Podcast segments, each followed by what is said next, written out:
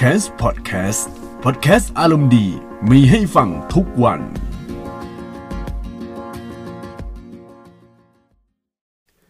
สวัสดีท่านผู้ฟังทุกท่านนะครับ ที่กำลังรับฟังพอดแคสต์ของ c a m นะครับข่าวนี้ก็มาจากเว็บไซต์ Extreme IT แล้วซึ่ง Extreme IT เนี่ยเขาก็เอาข่าวนี้มาจาก Eurogamer อีกทีหนึ่งนะครับ ก็ให้เครดิตทั้ง 2 แห่งเลยนะฮะ Extreme IT เนี่ยเขาก็แปลบทความจาก Eurogamer นะครับ เขาบอกว่าเผยสเปค Xbox Series X ความแรง 12 TFLOPS แซง PlayStation 5 โอ้โห เดี๋ยวผมค่อยมาคอมเมนต์ช่วงหลังดีกว่า ว่า เออตกลงผมมีความคิดเห็นยังไงนะครับ แต่อยากให้ฟังข่าวตรงนี้ก่อนนะครับ ใครที่กำลังรอคอนโซลทั้ง PlayStation 5 แล้วก็ Xbox Series X นะครับ วันนี้ทางเว็บไซต์ Eurogamer ก็ได้ออกมาเปิดเผยข้อมูลสเปคบางส่วนแล้วนะครับ ซึ่งคอนโซลทั้ง 2 รุ่นนี้นะครับ จะใช้ CPU AMD Ryzen 8 Core 16 Thread นะฮะ คาดว่าจะมีความเร็วใกล้เคียงกัน ประสิทธิภาพคงไม่แตกต่างกันมาก แต่สิ่งที่แตกต่างกันก็คือการ์ดจอ Radeon Navi นะฮะ ใครที่เป็นสาวก Ryzen นะครับ ยิ้มเลยนะฮะ เพราะว่าเครื่อง PlayStation 5 แล้วก็ Xbox Series X พวกนี้คอนโซลยุคใหม่ใช้ AMD Ryzen โอ้โห อย่าลืมครับว่าช่วงนี้ AMD นี่กำลังขาขึ้น มีอยู่ช่วงหนึ่งเนี่ยผมก็แชร์ข่าวเกี่ยวกับเรื่อง AMD เนี่ยใช้ในเฟซส่วนส่วนตัวนะครับ คือตอนเนี้ยเขาบอกว่า AMD เนี่ยแซงหน้า Intel แล้ว ซึ่ง AMD จุดเด่นคือราคาถูก แต่ไม่รู้ว่าราคาถูกหรือเปล่าตอนนี้ราคาเริ่มแพงมากขึ้นแล้วนะ พอแบบโอ้โหทำออกมาดีๆ ราคาแพงขึ้นเลยนะครับ ต่อไปนะครับ PS5 นะครับจะใช้การ์ดจอ Navy 36 CUS ความเร็วอยู่ที่ 2,000 MHz นะครับพร้อมแรม GDDR6 Bandwidth 448 กิกะบิตต่อวินาทีนะครับกิกะไบต์นะน่าจะกิกะไบต์ไม่ใช่กิกะบิตนะครับ ส่วน Xbox X นะครับ จะใช้การ์ดจอ Navy 56 CUS นะครับ ความเร็ว 1,700 MHz พร้อมแรม GDDR6 560 กิกะไบต์ ต่อวินาที โอเค เดี๋ยวมาเทียบกันจะๆนะครับ PS5 นะครับใช้ Navy คือทุกคนคือทั้งคู่เนี่ยใช้ Navy เหมือนกันแต่อะไรรู้ไหมครับ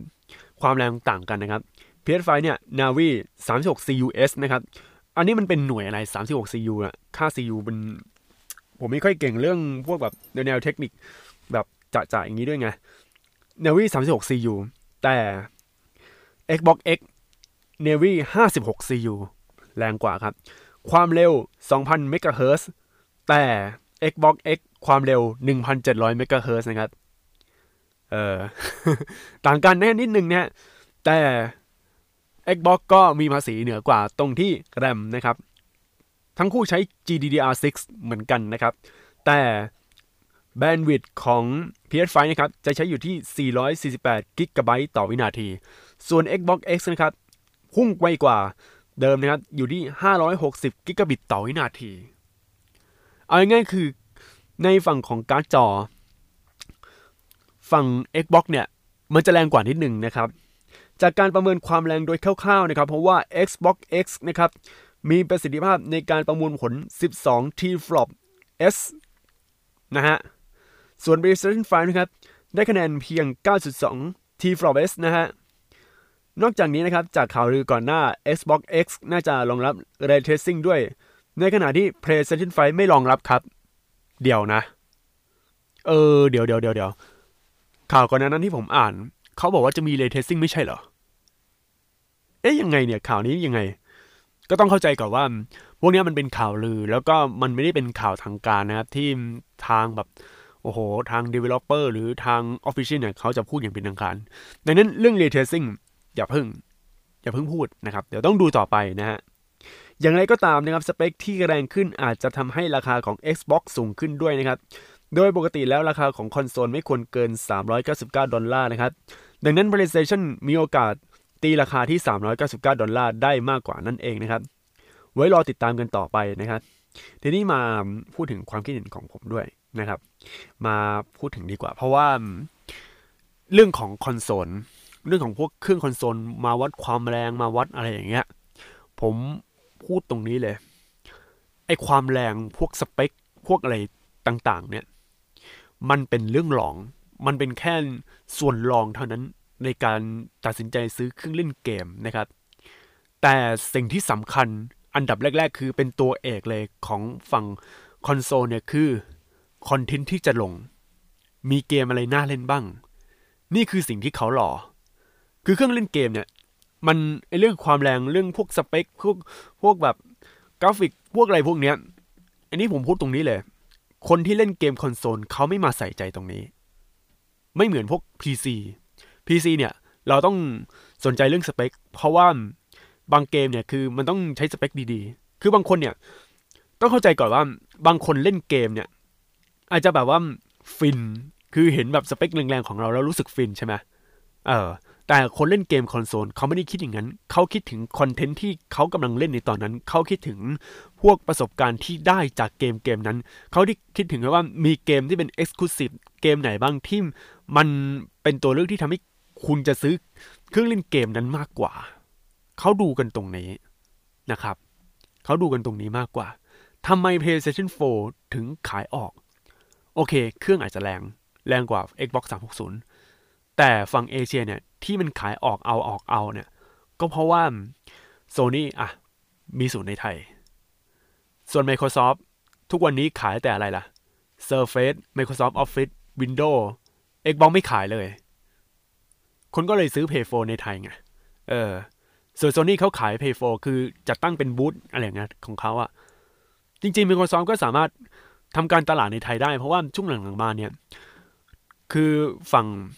Xbox เนี่ยมันก็โตขึ้นโตขึ้นนะ แต่ไม่ไงเขาก็เหมือนเขาไม่เสี่ยงอะทุกวันนี้ดู Microsoft เดียก็อย่างที่บอกไปอะมีอะไรปะ Surface อย่างเงี้ย โฆษณา โฆษณาเอาเลย Microsoft Office เขาอาจจะเดินเกมตรงนี้ก่อน ต้องเข้าใจก่อนว่า เรื่องปัญหาละเมิดลิขสิทธิ์ของไทยมันยังสูงอะเขาก็เลยเอาแบบ Windows หรือว่าพวก Microsoft Office อันนี้ไปก่อน แต่ Xbox เดี๋ยวไว้ทีหลัง แต่ว่าถ้าตลาดในไทยเนี่ย มันบูมมันมีคนสนใจคอนโซลเนี่ย เดี๋ยว Xbox ก็ลง แต่ผมว่าอาจจะยากนิดหนึ่ง เพราะว่าทุกวันเนี้ยเวลาเล่นเกมเนี่ย ส่วนใหญ่คนเกมเมอร์ไทยเนี่ย เขาไปเล่นฝั่งมือถือกันแล้วไงเออ มีแต่เกมแบบดัง ๆ เลย ไปดูสตรีมเมอร์ได้ครับ ส่วนใหญ่คือถ้าไม่ PC ก็มือถือ มือถือเนี่ย ใคร ๆ ก็ซื้อใครก็มีได้ไงอย่าง iPhone อย่างเงี้ยใครๆก็มี เพราะว่าบางทีอะ อาจจะแบบพ่อแม่ซื้อให้หรือว่าอะไรอย่างเงี้ย แล้วมือถือคือสมัยเนี้ยเครื่องราคาประมาณ 6,000 7,000 ขึ้นไป คุณสามารถเล่นเกมในยุคนี้ได้แล้วอะเลยทำให้การเข้าถึงเกมมือถือมันมากกว่าพวกคอนโซลอีก และเผลออาจจะมากกว่าพวก PC ทำให้คนไทยเนี่ยจะเล่นพวกทั้ง PC กับคอน PC กับมือถือ แต่คอนโซลอาจจะยากนิดหนึ่งนะ ทีนี้มาย้อนถึงคอนเทนต์เกมที่ทำไมถึงมันสำคัญมากกว่าตัวพวกสเปคเครื่องเนี่ยเพราะว่าเวลาเราซื้ออะซื้อเครื่องเล่นเกมคอนโซลนะผมจะย้ำเสมอนะครับว่าเครื่องเล่นเกมเนี่ย จะซื้อหรือไม่น่าซื้อขึ้นอยู่กับเกมที่ลงทำไมซื้อ Nintendo Switch ทั้งที่ภาพก็ไม่ได้สวยแล้วอะไรมากมาย คือมันเป็นแค่จอก็ยัง HD อยู่เลย ก็เพราะว่ามีเกมที่ลงไงก็เพราะว่ามันมีประสบการณ์ที่แบบ เครื่องเล่นเกมคอนโซลที่อื่น หรือเครื่อง PC หรือมือถือให้ไม่ได้ ถ้าคุณซื้อ Nintendo Switch คุณได้ได้เล่นเกมพวก Mario ที่ทาง Nintendo เขาทำแบบจริงจัง ถ้าคุณซื้อมือถือ คุณก็ได้เล่นเกมพวก Mario Kart แต่ว่าคุณจะต้องมาปลดล็อกเพราะว่ามันเป็นเกมสไตล์มือถือ ก็ก็หากินแบบรายได้ผ่านมือถืออย่างนั้นอยู่แล้ว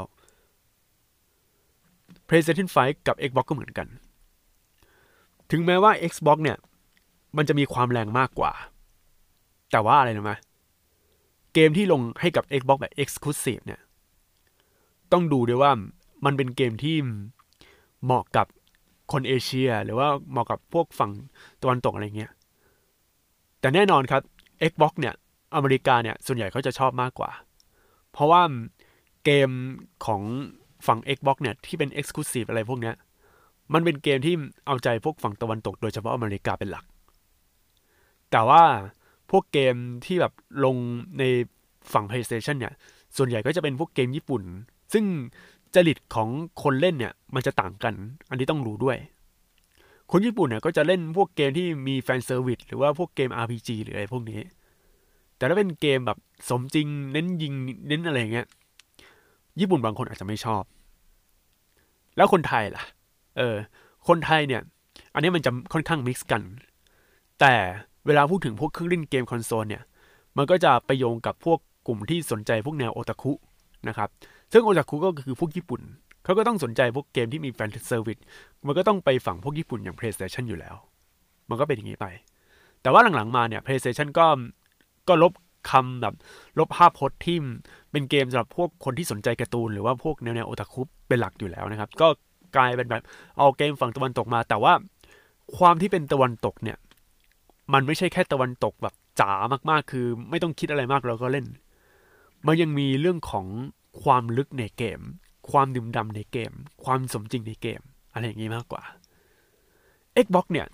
ถ้าคุณจะชนะ PlayStation 5 ได้ หรือ PlayStation 5 จะชนะ Xbox ได้เนี่ย คุณจะต้อง รู้ก่อนว่าสิ่งใดที่ทำให้คุณทำให้เกมเมอร์เนี่ยเขาซื้อเครื่องเล่นเกมของคุณ PlayStation อย่างเงี้ยเขาแน่นอนว่าเขาซื้อเขารู้อยู่แล้วว่า ซื้อเพราะว่า backward compatibility ถ้าคุณเล่น Play 4อยู่แล้ว คุณได้เกมพวก PlayStation Plus ที่แบบเกมฟรีๆมา คุณก็สามารถไปซื้อ Play 5มาแล้วก็มาเล่นต่อได้ คือเหมือนกับว่าการซื้อเครื่อง Play 5เหมือนเป็นการซื้อคอมเครื่องใหม่แบบยกชุด คืออัปเกรดอะไรพวกนี้เลย ส่วน Xbox ณตอนนี้ backward compatibility เนี่ย อาจจะมามาแน่นอน เพราะว่าขนาด Xbox One ก็ยัง backward ได้เลยอะ Xbox Xbox ไอรุ่นใหม่เนี่ยก็ต้องมี แต่ทุกวันนี้ปัญหาคือ Xbox เนี่ย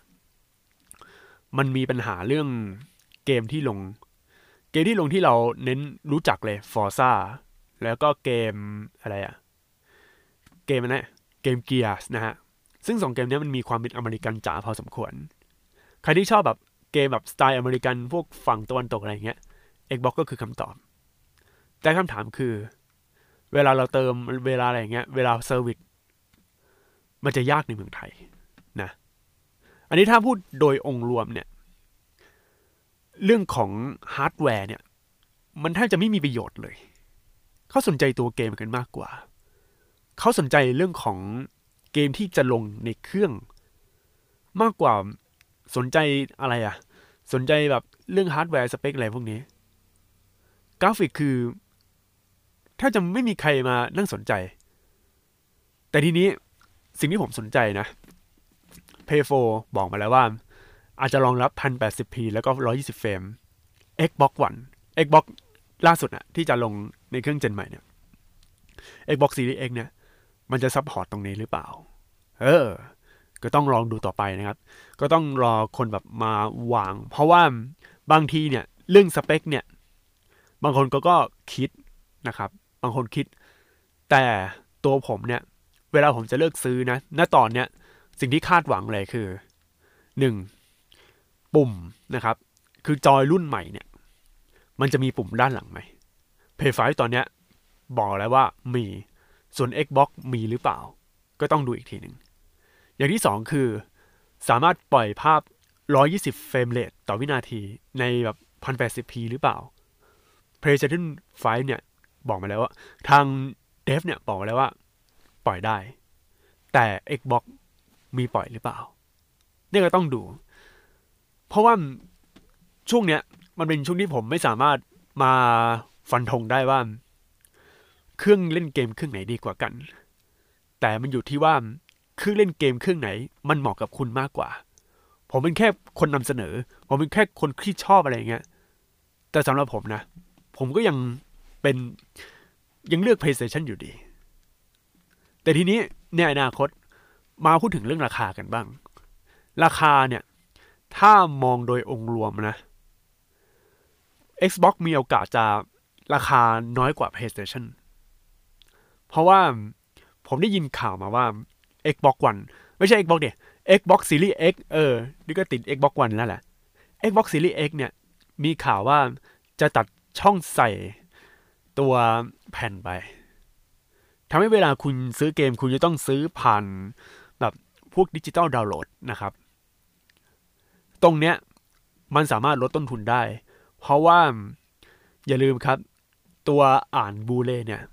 มันมีราคาของมันอยู่ มันมีต้นทุนของมันอยู่ ถ้าคุณลดต้นทุนตรงนี้ได้ทำให้ราคามันก็ถูกลง เพราะว่าสิ่งสำคัญเนี่ย ที่คนจะซื้อพวกเครื่องเล่นเกมคอนโซลเนี่ย นอกจากตัวคอนเทนต์เกมแล้ว ยังเป็นเรื่องของราคาด้วย ที่จะแข่งกัน ที่ Pay 4ชนะ Xbox One เพราะว่า Pay 4ราคาถูกกว่า ในช่วงแรก ๆ นะครับ ดังนั้นผมขอเตือนอีกรอบหนึ่ง ก่อนที่จะไปแล้วนะ